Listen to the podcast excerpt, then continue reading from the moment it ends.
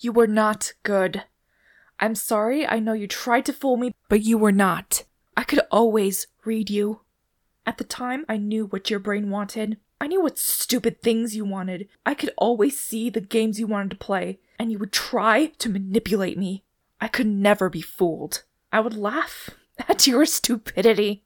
You were lazy. You were work shy. You had no motivation. You had no purpose. You had no gift to give to the world. But still, I would offer you encouragement. I would still pick you up after every fall, and I didn't know why. I don't want to think about it, to be honest. You would lose girls, friends, and other family members. I was still there for you. I would still be that friend you needed. Then, you met her. I didn't know what to feel. I didn't know how to react. Was it jealousy? I told myself it wasn't. You introduced her to me. She was beautiful, both in appearance and character. I started to get worried I I could lose you. I started rebelling against you. You started to express that I was acting out of character. I did not believe so.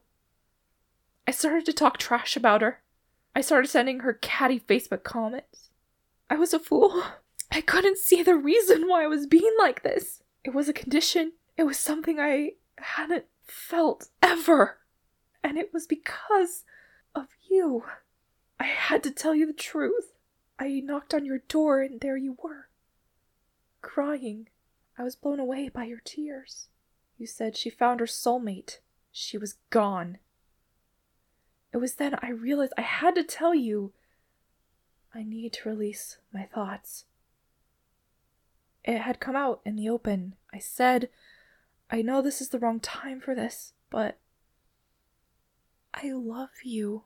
I've loved you from the moment we met in high school. I've wanted to be with you for so long, but my eyes were blind to you, and you immediately kissed me. I was too hungry not to kiss you back. We made love and then woke up in each other's arms. You said to me, that was the worst sex I've ever had. I felt hurt by that. you then said because of how awkward we were. I remembered and agreed. Then you took my hand and kissed it. you said she hadn't found her soulmate. She told me that she thought you were my soulmate and that it was time I told you. Let it out into the open. Then I was crying because I was scared you would reject me if I told you my feelings. I kissed him then. I told him, This this is it. I will never let you go. I love you. And I always will. This monologue was recorded by Sheahan and was written by Joao Antonio de Sita.